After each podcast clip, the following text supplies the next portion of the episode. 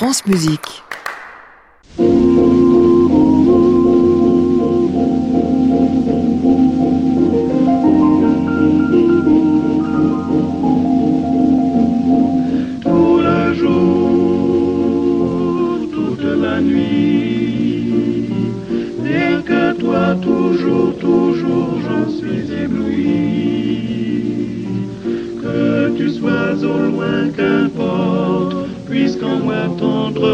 Je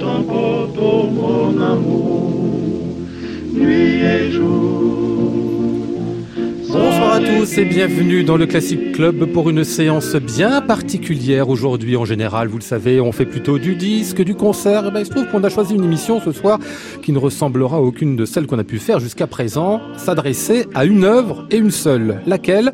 Eh bien, la deuxième symphonie de Gustave Mahler. Pourquoi? Parce qu'il y a 40 ans, lorsqu'on voulait faire un grand événement en musique, qu'est-ce qu'on jouait La neuvième de Beethoven. Et ça faisait des décennies que ça durait. Ça a changé depuis. Et la symphonie Résurrection de Gustave Mahler est devenue certainement une sorte de symbole, sinon civilisationnel, mais il est certain que lorsqu'on veut faire un grand événement politique ou musical et qu'il y a un orchestre dans le tas, c'est à la deuxième symphonie qu'on va chercher. Et ben pourquoi? On va en parler ce soir avec mes invités et comment surtout à travers les grandes œuvres et ces grandes interprétations tout au long du XXe siècle. Nous sommes aujourd'hui avec Benoît Fauché de l'AFP et de Diapason, Christian Merlin du Figaro, Richard Martet d'Opéra Magazine, ensemble jusqu'à 23h. Bienvenue à tous dans le Classic Club.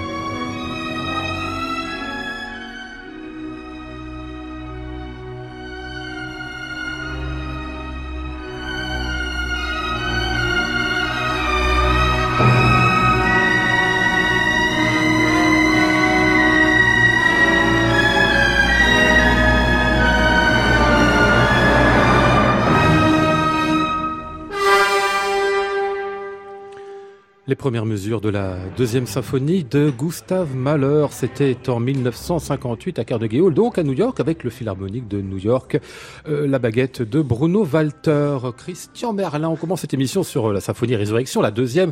Je ne sais pas si je vais dire souvent Résurrection, quand même, parce que c'est un sous-titre que Mahler aurait peut-être pas reconnu. Enfin, passons. Cette deuxième symphonie par ce Bruno Walter, c'est un enregistrement important, d'abord par le rapport qu'il y a entre le chef d'orchestre, Bruno Walter, et Gustave Mahler lui-même. Hein. Et comment? Parce que c'est rare que dans l'histoire de la musique symphonique on est des témoins de première main, et euh, c'est le cas à partir de, de, de, ces musiques du début du XXe siècle. Bruno Walter était euh, l'assistant de Gustav Mahler à l'Opéra de Vienne. Il s'était connu euh, à Hambourg, où Mahler occupait déjà un, un poste précédemment, et Bruno Walter était vraiment très proche. C'était une sorte de confident. Il y a une, une correspondance entre deux, et Walter a toujours souligné qu'il a tout appris avec Gustav Mahler, son métier de musicien, sur le plan musical, sur le plan humain aussi. Et après, d'ailleurs, il a créé à titre posthume les dernières œuvres de Mahler, quand euh, Mahler n'était plus de ce monde pour donner la neuvième symphonie ou le chant de la terre, c'est Bruno Walter qui les a mmh. créés. Donc, on a une sorte de, de droite ligne, même si ça ne veut pas dire grand-chose, parce qu'on ne sait pas exactement comment Mahler euh, interprétait ses propres œuvres, mais quand même, il y a un souci d'authenticité, et euh, Bruno Walter, à partir de ce jour-là, s'est fait le champion des œuvres de son ami et, et, mentor. Mhm. Pourquoi cet enregistrement de 1958 est important, Richard? Bah, Tout à l'heure, en fait, je disais à un de mes amis qui est passionné d'opéra et de musique, je lui disais ce soir, je vais à la radio, on fait une émission sur la deuxième de Malheur. Ah, il me dit la deuxième de Malheur, moi j'ai un souvenir, c'est à la fin des années 50. Mon père est arrivé à la maison, on savait pas ce qu'était Malheur, on savait pas ce qu'était la deuxième symphonie de Malheur. Mon père est arrivé à la maison avec le coffret de Bruno Walter, la deuxième symphonie, celle-là qu'on vient d'entendre. On l'a posée sur le tourne-disque, on a écouté et ça a été le choc. Ça a été apparemment, au moins en Europe, mais sans doute aussi aux États-Unis, la première version commerciale accessible à tout le monde, qui en fait, avant que l'œuvre commence à s'imposer en concert, a permis aux gens de découvrir et la deuxième et Mahler. parce qu'en fait, la musique de Mahler était pas jouée quasiment à cette époque-là, en Europe en tout cas, jusqu'au milieu des années 50, très peu pratiquée, hein, Benoît elle était, elle était de fait assez peu jouée. Et de toute façon, toute l'histoire de, j'ai envie de dire, de la révélation, de la promotion de la musique euh, Malheur, c'est un, c'est un combat en fait pour Malheur lui-même au départ. La plupart du temps, il a dû se battre lui-même pour faire accepter euh, son œuvre quand il l'a créée euh, en intégralité euh, à la fin de l'année 1895, la critique euh, à Berlin était euh, extrêmement dure. Mm.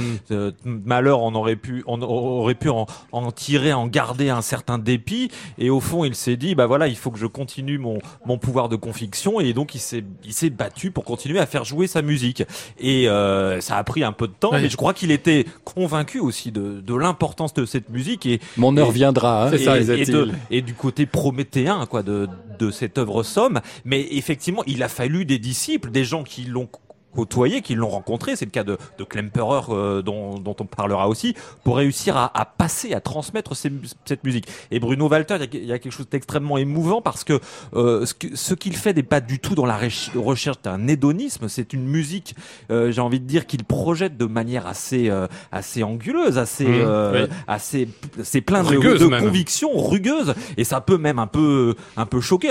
D'ailleurs, je, je sais pas exactement comment le, le disque au tout départ a été reçu je pense qu'il s'est imposé assez vite parce que les, moyens qui étaient mis en œuvre, les moyens orchestraux et symphoniques sont, quand même de, de, grand niveau. Mais il a fallu après, et, on va en reparler, un certain temps et beaucoup de, et production et d'enregistrement pour, pour imposer cette œuvre dans la discographie. Ouais. Euh, important aussi parce qu'on voit Bruno Walter, donc, qui vient du vieux monde, si j'ose dire, dans le nouveau. Là, on est à, on est à New York, aux États-Unis, et c'est en fait des, des États-Unis en grande partie par la suite que va venir la résurrection de Gustave Mahler lui-même et de sa deuxième symphonie, entre autres. Hein, ah, mais oui, complètement, et euh, notamment grâce à des chefs européens d'abord qui sont venus porter le, la bonne parole. C'est vrai que chez Bruno Walter, il y a un côté, il y a un sens du tragique, euh, et j'allais presque dire qu'on sent le chef d'opéra dans la manière dont il fait la deuxième deuxième de Mahler. Mais ce qu'il faut souligner peut-être au passage, c'est que, euh, alors là, c'est vraiment pour le collectionneur, hein, mais il existe des enregistrements sur le vif de Bruno Walter qui Ah viennent compléter ce, ce- son enregistrement officiel. Et il y en a des plus anciens. Et là, c'est très intéressant parce que euh, il, il a, on voit qu'il a ralenti les tempi hein, en vieillissant. Ah. Et donc là, celui-ci est de 58. Il y en a un de 42 où il fonce à Ah toute oui. berzingue. C'est très très étonnant, mais toujours avec ce- cette, cette sorte d'urgence euh, euh, passionnelle. Il en faisait, je pense, une musique très romantique, très très expressive. Et, et là où c'est peut-être intéressant, euh, je pense qu'on en reparlera, mais c'est de le comparer avec d'autres de la génération euh, des, des pionniers, de ceux qui ont connu Mahler, parce que si on prend son contemporain Klemperer, Ouais. qui lui aussi peut se targuer d'avoir euh, côtoyé le maître, parce qu'il avait dirigé le, la musique, la, la fanfare de coulisses dans une interprétation de la deuxième de Mahler sous la direction du compositeur, mais ça ressemble pas du tout.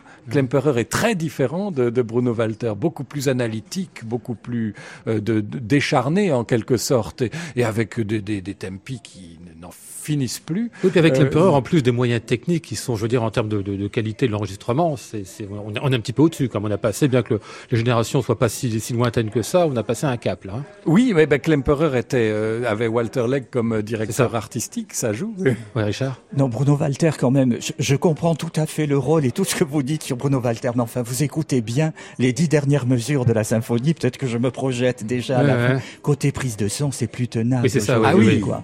Côté prise de son, ce n'est plus tenable. Le chœur n'est pas bon, en plus. Je suis désolé, les attaques sont pas complètement en place. Ah non. La soprano solo n'est pas bonne. Euh, voilà, c'est, Oui, mais on est il y a- en 58 par rapport non, mais je te dis pas le contraire, 50, c'est quand même Benoît. un- un mais bon il niveau. faut quand même le dire aux gens. C'est quand même la, la fin qui nécessite des efforts de prise de son. Bon, on verra jusqu'où certains, comme Scholti, avec la DK66 pourront aller. Mais Walter, quand même, au- réécouter aujourd'hui, Mm. moi, ça m'a vraiment gêné dans le Ça final. vaut, en tout cas, comme témoignage, absolument. C'est un hein. témoignage tardif, on va dire, dans, Hmm. dans une très très longue carrière. Donc il y a ça. C'est dommage qu'on n'ait pas de témoignage plus tôt, mais comme vous disiez, Lionel, il a servi d'impulsion pour beaucoup de chefs d'une génération Hmm. plus jeune qui ont découvert Mahler euh, grâce à lui euh, à New York, par Mm. exemple. Eh ben, voici un, par exemple, Leonard Bernstein. Vous faites la transition, elle est magnifique, Christian. Là, on est en 1963, c'est pas longtemps après, hein, juste, euh, bah oui, je compte bien, euh, cinq ans. Et donc, pour la première intégrale des symphonies de Malheur par Bernstein, on va ici vers le Scherzo.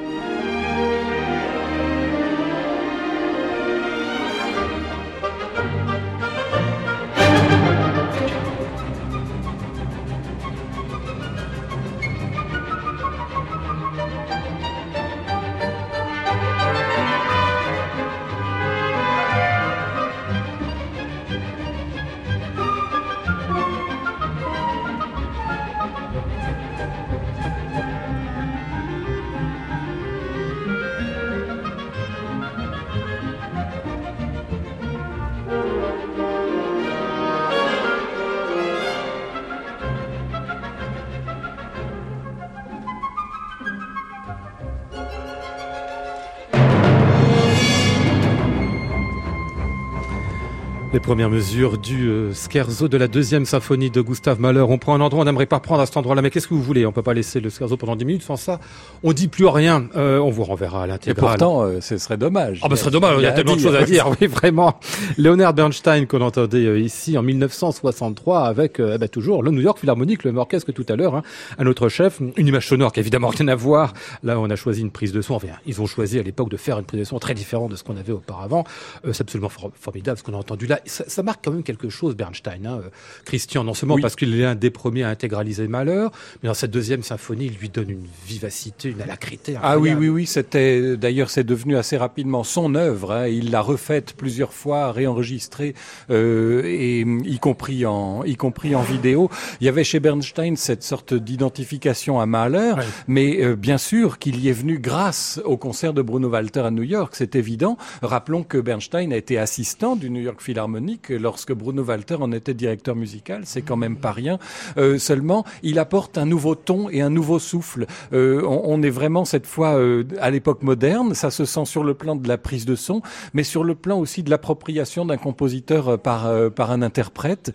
Et alors, il lui donne du coup une sorte de souffle extraordinaire, à la fois romantique et en même temps toujours hyper expressif. Et là, on l'a entendu dans le scherzo, c'est grinçant quand il Mm. faut, c'est c'est d'une ironie, d'une causticité. Alors, aujourd'hui, pas... euh, Peut-être qu'on trouve par- parfois ça un peu exagéré parce qu'on a pris l'habitude de- d'interprétation un peu plus sobre, mais en même temps c'est toujours au plus près des intentions Mm. du compositeur. Ça, il faut quand même le, le rappeler. Ah, Benoît. Oui, euh, euh, effectivement, il s'empare d'un orchestre qui a déjà donc euh, Mahler dans, dans j'ai envie de dire dans les gènes, grâce à, à Bruno Walter, et il en fait autre chose, quoi. Il, euh, il, il amène sa propre vision, effectivement assez grinçante, ironique, euh, ce scherzo. Euh, de mémoire, il me semble que, le, que la Fire, le, le premier mouvement, est beaucoup plus noir. Enfin, vrai, Oui. il le fait vraiment œuvre noire. Donc, il y a beaucoup de contraste en fait dans ce qu'il fait. Là, là, c'est- presque drôle. On, on, on sent presque le, le Bernstein en, en maître de danse qu'il a, qu'il a pu être d'ailleurs euh, Bernstein compositeur aussi. Enfin, je trouve qu'on le- on entend ça. Donc, en fait, c'est vraiment Mahler par Bernstein, euh, Bernstein euh, euh, entrant dans Mahler. Je trouve il y a quelque chose quasiment de, l'artiste qui se glisse dans un autre artiste. Il y a quelque chose d'extrêmement fort. Et au fond, alors parce qu'il y a, il plusieurs versions, et c'est vrai que peut-être qu'on parlera d'un concert en DVD à, à, pas à à, Édimbourg avec le LSO, mais je, trouve que sa vision globalement reste assez constante, Bernstein. Qu'il a approfondi l'œuvre comme comme un certain nombre de, de chefs avec cette œuvre-là, mais globalement, on entend du Bernstein euh, presque constamment, et c'est assez euh, émouvant. Euh, Richard, vous avez fait d'ailleurs la- les versions comparées du seul Bernstein. Hein Voilà, Ouais. mais pour revenir à celui-là, celui 63, dont j'ai écouté effectivement les mêmes passages dans les trois versions, c'est celle-là, c'est cette version que je continue à préférer. Mais Mais moi aussi. pour l'avoir écouté, donc on est cinq ans après Bruno Walter quand même, j'ai, ça a été de la sidération. Quoi. C'est-à-dire Bernstein introduit un déséquilibre dans la deuxième symphonie, quelque chose de bancal, notamment quand on écoute le, le début de la Totenfire, donc du premier mouvement, par Walter et par lui. Walter, c'est vrai, est tragique et tout ce qu'on veut, mais il n'est pas déstructuré. C'est un chef classique, hein, Walter. Voilà, Euh, Bernstein est déstructuré, angoissant, menaçant parfois. Il le sera encore plus en 73 à Édimbourg. Trop peut-être, d'ailleurs, c'est là que je rejoins Christian. C'est une, une façon d'interpréter la deuxième symphonie de Mahler qui court d'ailleurs à travers l'histoire de l'interprétation. Il y a un moment, il faut peut-être pas en faire trop, pas faire euh, trop quelque chose de, de grinçant, d'ironique. De lui, il le fait beaucoup, mais Et euh, après, il devient quasiment mystique dans le, dans Ouais, le c'est ça, final. oui. Vous me direz, C'est un mot de pas- la terre au pas hein. absurde. Oui, oui, Oui, complètement. et surtout, il sait ménager la progression. Ah oui. C'est absolument. Son final est pour moi le modèle absolu, parce que justement, jusqu'avant la sept dernières minutes, il reste bancal, il reste mystérieux, il reste. Puis tout d'un coup, il y a une vraie allégresse et une vraie montée vers le ciel. Euh, si on s'écarte un peu de la deuxième symphonie en quelques mots, euh, Christian, les années 60, bah, c'est le moment en fait où quelques grands chefs s'intéressent à Mahler, mais quasiment sous l'angle de l'intégrale. Oui, c'est hein. nouveau. Euh, Jusqu'ici, on n'est pas du tout dans la logique de l'intégrale. Bruno Walter et Otto Klemperer ne dirigeaient pas les neuf symphonies de Mahler. Euh, Klemperer faisait deux 4 de mémoire 2, 4, 7, 9, vous voyez, c'est tout.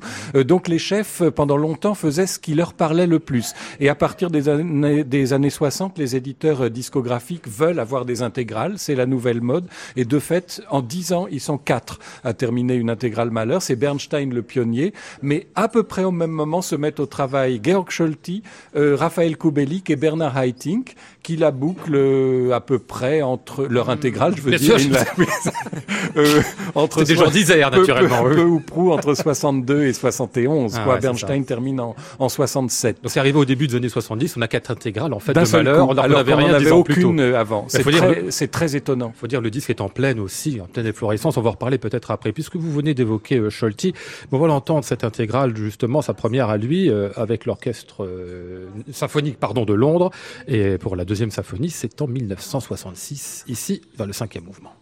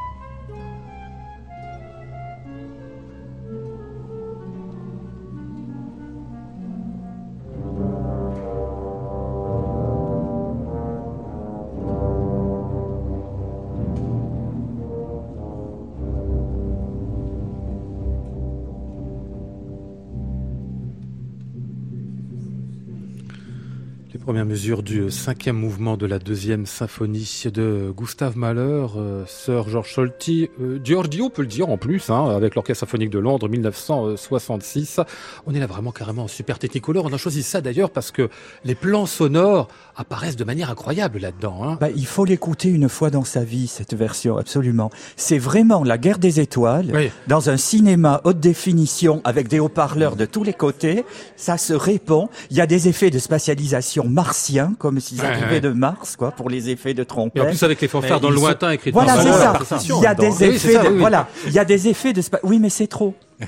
C'est un peu C'est le trop. côté Trop, enfin, on imagine à, à Ouais, l'époque c'est- quand on a c'est- découvert ça. c'est à- Déjà aujourd'hui, ça Ah non, mais moi je m'en souviens parce que alors là on arrive dans ça doit être la première version de la deuxième que j'ai entendue.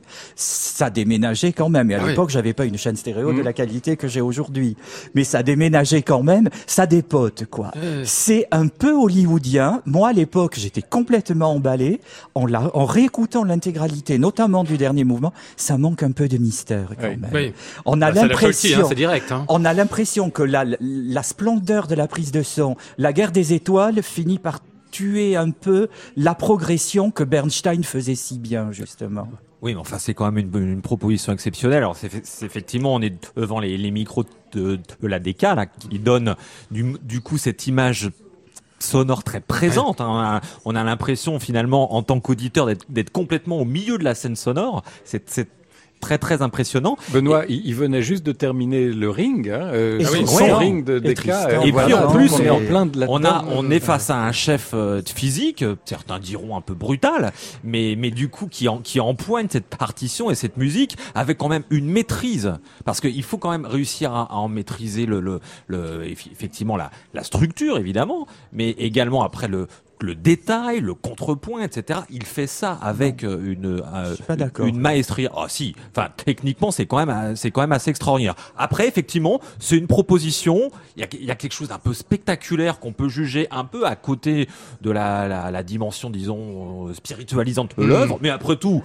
On n'est pas obligé de rentrer complètement dans le programme entre guillemets malérien. On peut entendre les choses différemment, mais c'est quand même extrêmement bien fait. quoi. Et, et puis ça nous dit quelque chose aussi sur le, le- encore une fois l'évolution historique de l'idée qu'on a de cette œuvre-là. Quand euh, vous rappeliez tout à l'heure cette phrase de Mahler qui disait mon temps viendra, ce qu'il pouvait pas voir venir, lui c'est le temps du 33 tours. Or, il se trouve que le, le temps de Mahler, ça a été celui finalement fin des années 50, les années 60 évidemment et puis les années 70 où se met en place un, on va dire dispositif technologique qui fait que bah, le, le- Et une le- durée aussi, Une hein, durée, parce qu'il faut quand même rappeler, ce sont des œuvres très longues. La, la deuxième de Mahler fait une heure et demie, et ça fait quand même beaucoup de phases de 78 Oui. tours. Donc là, le LP, le long playing, a été une, une révolution. Euh, ce que ce que je trouve aussi très intéressant là-dedans, c'est d'une part le rôle du disque, bien sûr, euh, dans la connaissance du compositeur, mais aussi de la palette d'interprétations possibles, parce Mm. que euh, on parlait des années 60. Là, les quatre qui terminent leur intégrale en même temps sont tous très différents. Euh, Bernstein avec son côté hyper expressif, euh, parfois presque hyper romantique. Euh, Kubelik avec un côté extrêmement chaleureux, euh, euh, presque spontané, et puis qui en fait un musicien un peu de, de bohème. C'est, je dis pas ça parce qu'il est tchèque, euh, mais c'est presque ça. Ouais. Très sobre et Scholti, euh, effectivement chef rythmicien, implacable. Parfois, euh, oui, euh, c'est c'est pas un gentil Scholti. Ce sont des versions un peu méchantes comme ça. Il y a un Mm. côté euh, euh, tranchant. Euh, c'est presque l'anti-Bernstein, mais euh, ça fait de lui aussi un chef euh, moderne dans ce sens-là. Ah ouais. Euh, si vous le voulez bien, euh, on va faire un petit tiens. Classic Club, Lionel Esparza, France Musique. Juste un petit jingle, parce que la suite, ça va être un peu autre chose. Vous vous souvenez, il y a deux extraits, on écoutait le scherzo. Ben voici un scherzo, enfin une lecture possible du scherzo, toujours. C'est pour ça qu'on l'écoute dans ces années-là.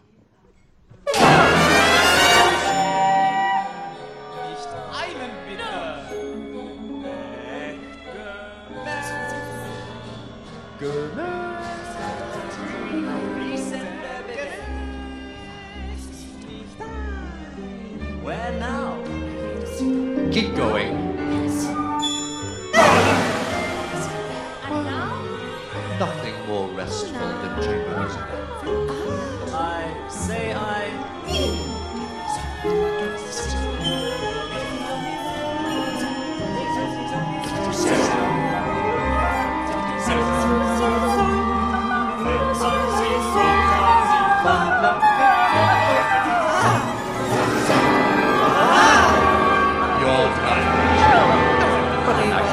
是是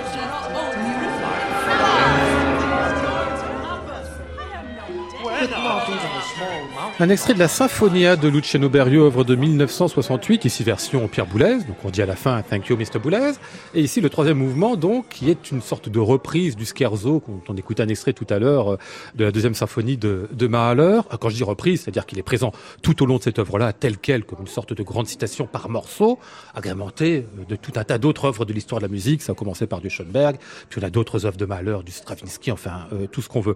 Qu'est-ce que ça nous dit aussi peut-être sur Mahler et sur son, je sais pas, sur la, de ce qu'il est à cette époque-là, euh, Benoît Fauché bah, bah, ça veut, ça nous dit quelque chose de son universalité. Euh, je pense que, alors, un, un petit témoignage personnel, si, si, vous le permettez, Lionel. Moi, je suis entré dans la dans la deuxième de Malheur euh, euh, par Berriot. En ah fait. bon Vous êtes un vrai moderne, vous. Pour tout vous dire, je l'œuvre était au programme de l'option musique au bac Ah l'année oui où j'ai passé le bac. Donc, évidemment, j'ai étu- j'ai j'ai étudié la symphonie de Berriot et je, je connaissais assez peu Malheur. Je me suis dit, bah, je vais acheter une version de, de, de la Résurrection. J'ai acheté la version de, euh, méta, euh, très complète, très très lyrique, très très très équilibrée en même On temps. l'écoutera juste après. 1975. Ouais. Et, euh, et j'ai beaucoup aimé voilà ce jeu de correspondance, ce jeu de euh, de destruction, mais en même temps de d'extruction qui est un hommage aussi que que rend Luciano Perio à à Gustave Mahler. Il peut se le permettre parce que l'œuvre euh, voilà a acquis cette espèce d'espace de notoriété. Euh, c'est une œuvre qui est, je pense, qui est un petit peu euh, euh, fondamentale comme euh, œuvre euh, du patrimoine européen. C'est comme Mhm. ça qu'il le conçoit. Mhm. Et en même temps, il en fait une espèce d'hommage ironique, euh, et en même temps, qui reste un vrai, un vrai hommage. Et Berriot, qui est un vrai moderne, un, un avant-gardiste, est un avant-gardiste qui ne fait pas table rase du passé, qui, qui- Mm. qui, qui- qui se construit par rapport à une histoire. Et c'est ça que j'ai trouvé extrêmement émouvant. Faut peut-être juste rappeler aussi que la Sinfonia de Berio est de 1968. C'est Ouais. peut-être pas tout à fait un hasard. Il se passait des choses à l'époque. Et ça, c'était une différence d'approche avec son grand ami Pierre Boulez, deux amis vraiment de la génération des, des avant-gardistes des années 50. Euh, c'est que chacun utilisait des, ce qu'ils appelaient des objets trouvés dans leur Mhm. musique. Sauf que Boulez les prenait chez lui-même, dans ses propres œuvres. Il se citait lui-même. Berio, lui, dans l'histoire de la musique. Mais c'est toujours euh, euh, comme on fait un commentaire, euh, un commentaire biblique par exemple. On prend un verset et puis on va l'interpréter différemment. C'est ce qu'il faisait, mais euh, derrière le sourire et l'ironie, il y avait un amour extraordinaire et un, un- un respect euh, de, de cette musique. Et il faut dire qu'on arrive là donc dans les années fin années 60, début des années 70, au moment de la grande reconnaissance, on va dire mondiale, hein, universelle, en tout cas pour les mélomanes, de l'œuvre de Malheur. Je rappelle juste quelques dates euh, en passant en 1971, le film Mort à Venise de Visconti, ça semble rien, mais à quel point la c'est- a marqué. Hein. Moi, j'ai découvert Malheur. Ah hein. oui, oui. La Bah deuxième symphonie, je l'ai achetée après avoir vu Mort à Venise. J'ai acheté la cinquième, j'ai acheté la deuxième, j'ai acheté la quatrième, j'ai acheté la première, mais avant, avant 1971, je ne connaissais pas Malheur. hein. Ouais. Vous 1960. étiez enfant, Richard, en 1971 Presque. Oui, mais je connaissais très bien, comme disait Lionel, la neuvième symphonie de Beethoven. Mais celle de Malheur, À cette époque-là, d'ailleurs, dans les grands événements, c'était encore la neuvième de Beethoven qu'on jouait, bien sûr. Oui. hein. Ah oui, c'est ça. hein. Oui, qui avait une signification politique c'est ça. et, et même euh, idéologique, et qui représentait une sorte de, de, de synthèse de, de toutes les influences euh, humanistes euh, possibles, et qui avait servi d'ailleurs au, au cours de son histoire euh, à tout. Euh, elle avait servi aussi bien pour les nazis que pour les résistants. Euh, et là, c'est en train de tourner. Et le cinquième mouvement est une forme d'hommage à la neuvième de Ouais, Malheur, avec son cœur, etc. Et c'est ce mouvement vers l'apothéose, on, y est, quoi. Euh, 1973, je le signale encore côté date de ces années-là, premier volume de la biographie de Gustave Mahler euh, par Henri-Louis de Lagrange, en anglais au début, hein, Oui. euh, à New York d'ailleurs. Alors ça c'est très hasard, important parce que il faut rappeler que Henri-Louis de Lagrange a découvert Mahler alors que hum, il habitait New York que- car il euh, il avait une mère américaine Henri-Louis de Lagrange et c'est au cours d'un concert de Bruno Walter qu'il a Ah oui. découvert cette musique et que ça lui a créé un choc existentiel majeur qui a qui a changé toute sa vie parce que c'est de ce jour-là qu'il a décidé qu'il se consacrerait à mieux connaître et à faire connaître ce compositeur et effectivement qu'il a commencé cette cette entreprise pharaonique et faramineuse qui était sa biographie de, de Mahler. Et qui a fait de Mahler une véritable légende. Quoi. Ah oui, Pour le, complètement. pour le monde des musiciens, enfin des, des mélomanes qui le méconnaissaient quelques, quelques années auparavant. C'est quand même curieux de voir les figures de compositeurs, la manière dont elles peuvent euh, évoluer. Allez, on va écouter, si vous le voulez bien. euh, alors, faut qu'on dise deux mots à la fois d'Ourli et de, euh, de Zubin plus que deux mots quand même. Enfin, Ouais, on peut-être ça un- dure 4 minutes, mais enfin, ça Bah, vaut plus que deux si vous- alors là, ça, là, ça dure 5 minutes 20 quand même. hein, Ah oui, la version oui, entre quatre et Mehta, cinq, hein. ouais. ça, Ouais. Bah quand même, ouais. Christa Ludwig, c'est bien elle qu'on a ici, hein, c'est ça. hein. On va l'écouter, puis les deux mots, on les dira euh, juste après.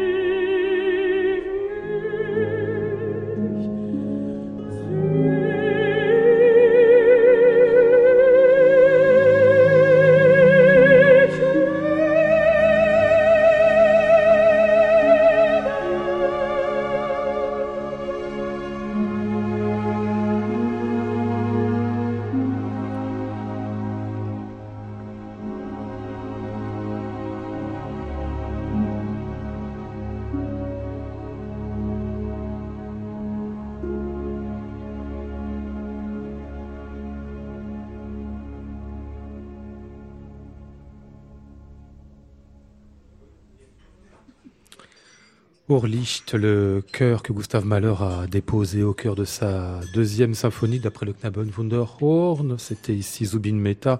Le Philharmonique de Vienne, question nous dira qu'on le reconnaît à son hautbois, entre Ah, autres. là, là, c'était le cas. Là, carrément. Ah, hein.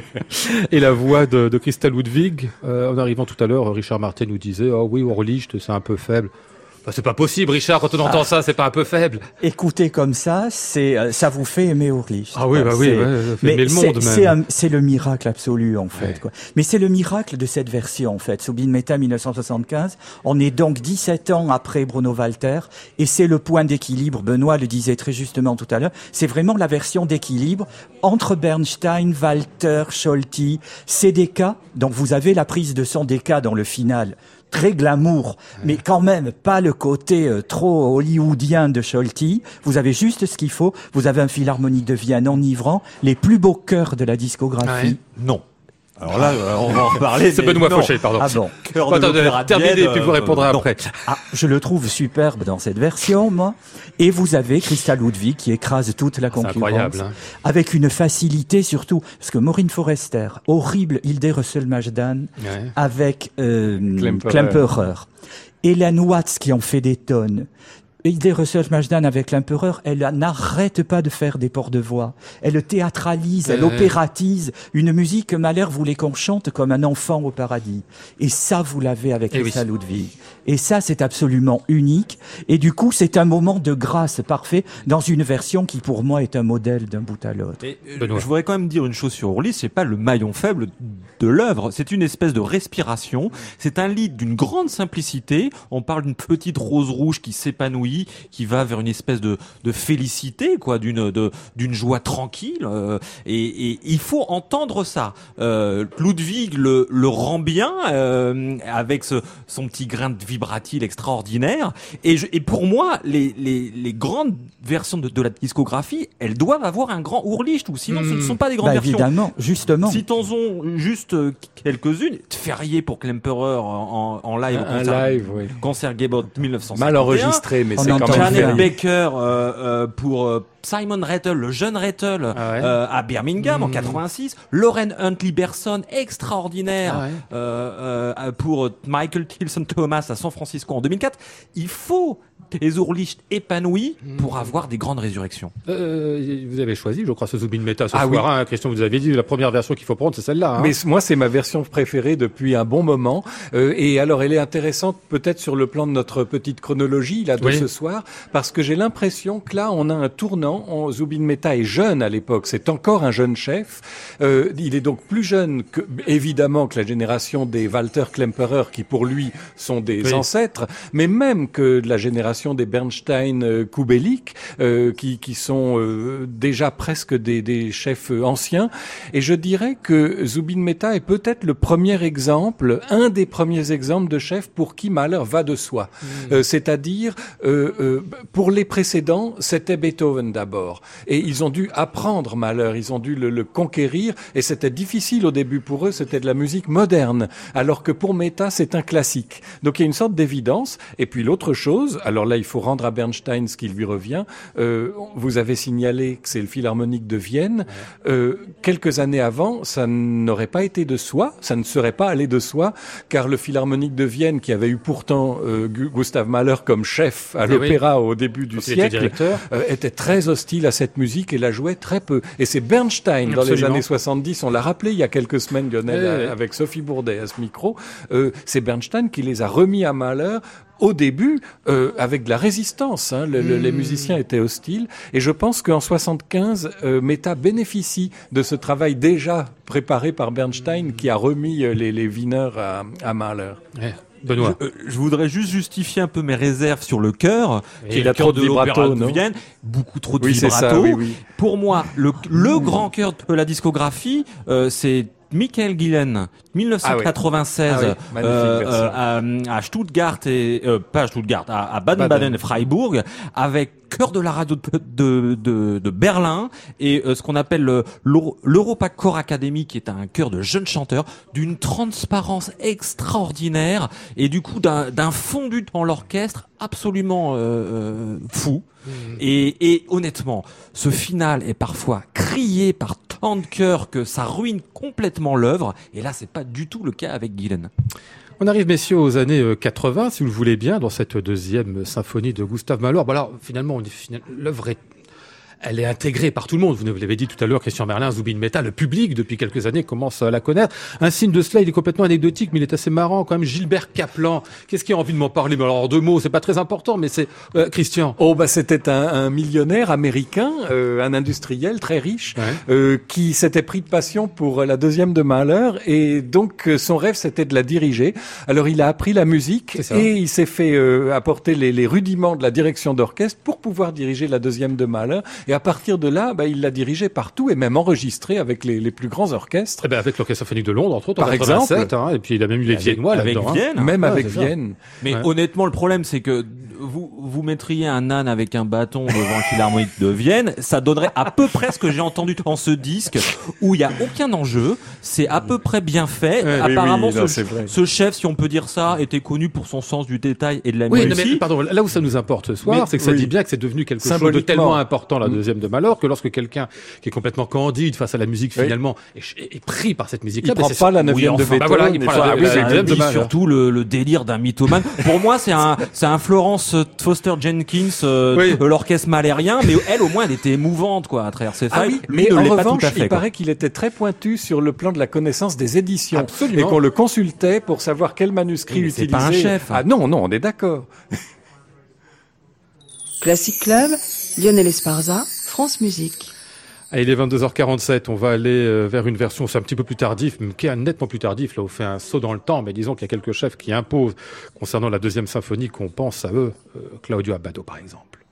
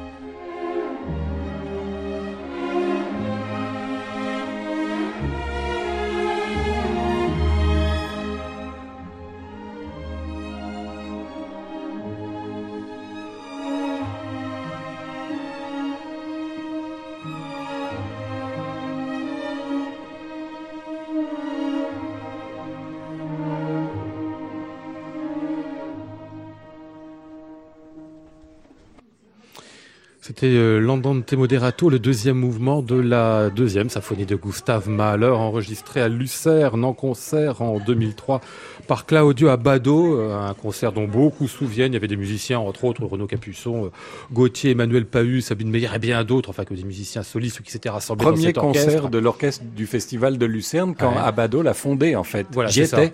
Vous étiez au Ah, concert c'est inoubliable. Ah, bah, Ah paraît oui, les musiciens oui. vous en parlent encore aussi, Ah non, j'allais mais dire, il y a de- le- le- des trémolos dans la le, voix. Le quoi. frisson est toujours là. Mais Abado, euh, euh, c'était une vieille connaissance cette œuvre. hein. Ouais. Il avait fait ses débuts à Salzbourg en 67 avec la deuxième de Mahler. Donc Mm. euh, tout jeune, à une époque où justement on était dans l'art découverte, Bernstein et compagnie. Euh, mais depuis, ça, ça lui est resté. Il l'a enregistré plusieurs fois avant celle-ci. Mais là, c'est l'accomplissement. Vous savez, c'est la phase, la dernière phase de la carrière d'Abado où il avait été gravement malade et où là, le, le, le mot résurrection euh, a toute sa portée euh, symbolique en l'occurrence parce qu'on a l'impression que lui est passé à autre chose euh, et avec une sorte de, de, de sérénité, de hauteur de vue, de de- de- d'évidence mais alors sans rien, sans plus rien de, de grinçant comme on pouvait avoir chez un est dans Bernstein, les par Légiaques, exemple. dans la Polignac, comme Exactement, on dit. Complètement. hein. Oui, c'est important aussi parce que vous, faites bien de citer le- à nouveau ce terme de, de résurrection qui est un petit peu outré pour cette œuvre-là, bien sûr, plaqué par-dessus. Euh, encore une fois, Malheur l'aurait peut-être pas revendiqué, mais enfin, dans le cadre, comme c'est comme une histoire de héros, cette œuvre-là, dans le programme qu'on a laissé Malheur, on voit bien ce qui se passe avec Abado à un certain moment. C'est que c'est l'artiste qui prend en fait cette charge du héros qui auparavant est un, est un héros absolu. Oui, et c'est pour ça que du coup, euh, cette œuvre est devenue un cheval de bataille des chefs d'orchestre parce que j'ai l'impression qu'en même temps, elle symbolise un peu le pouvoir du chef parce que là, il a euh, face à lui d'abord un appareil orchestral et, et choral considérable. Il y a une dimension spectaculaire, indéniable, et euh, je- malheureusement. Aussi.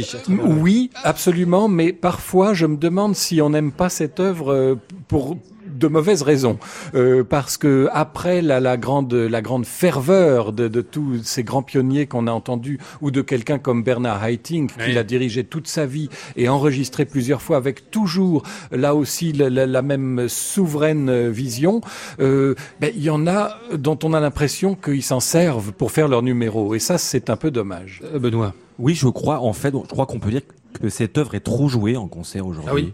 Elle est trop jouée, elle est jouée par un certain nombre d'orchestres parce qu'elle est flatteuse pour l'orchestre dans, dans, dans, dans son immensité dans le fait qu'elle voilà elle a elle elle elle demande beaucoup de beaucoup de pupitres et puis euh, elle est éclatante hein, Mmh. aussi. Euh, et beaucoup et beaucoup de effectivement beaucoup de chefs bah, veulent avoir leur concert avec euh, avec la résurrection.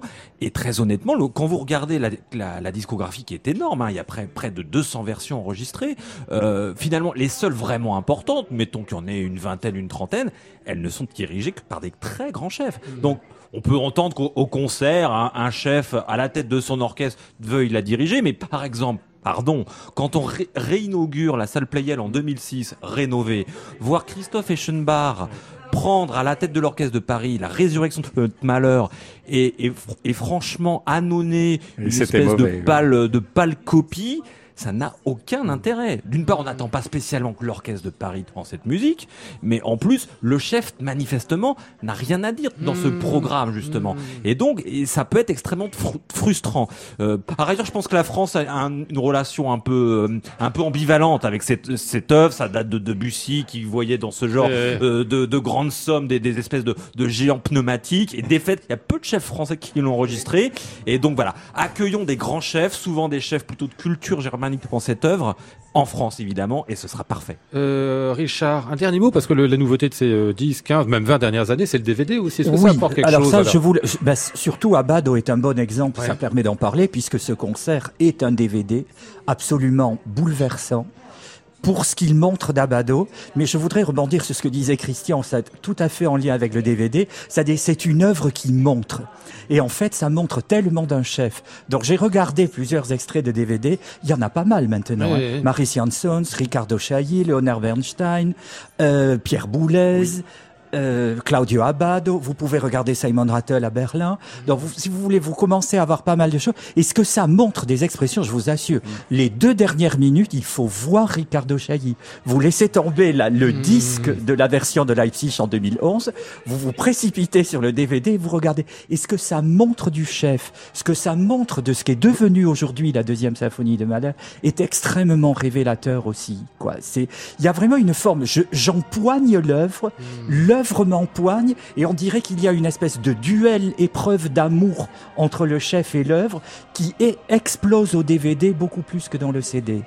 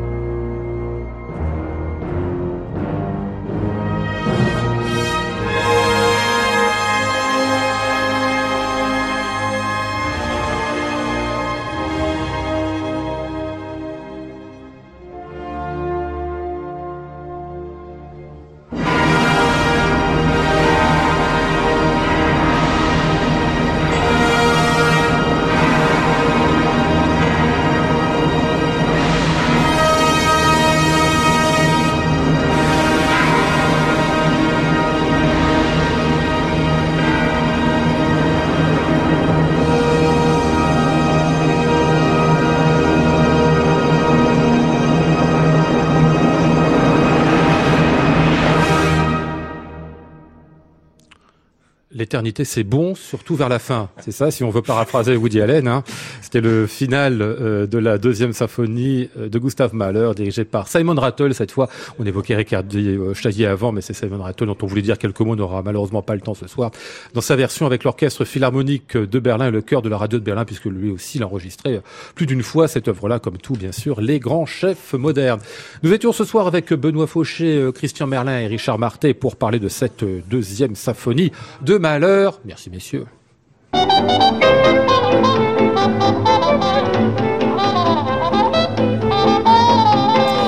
Il y avait aussi avec nous Flora Sternadel, Maud Nourri, Antoine Courtin, Olivia Branger et Benjamin Thuot. Voici le ciel peuplé de ces moutons blancs. Voici la mer troublée, spectacle troublant. Je vous retrouve lundi, bien sûr, pour une nouvelle semaine de Classic Club. Mes premiers invités seront Giacomo Sacribanti et Pierre Jodlowski. J'entends la ville qui me dit bonsoir et moi sur le quai de la gare, je dis de mon mieux des mots d'adieu.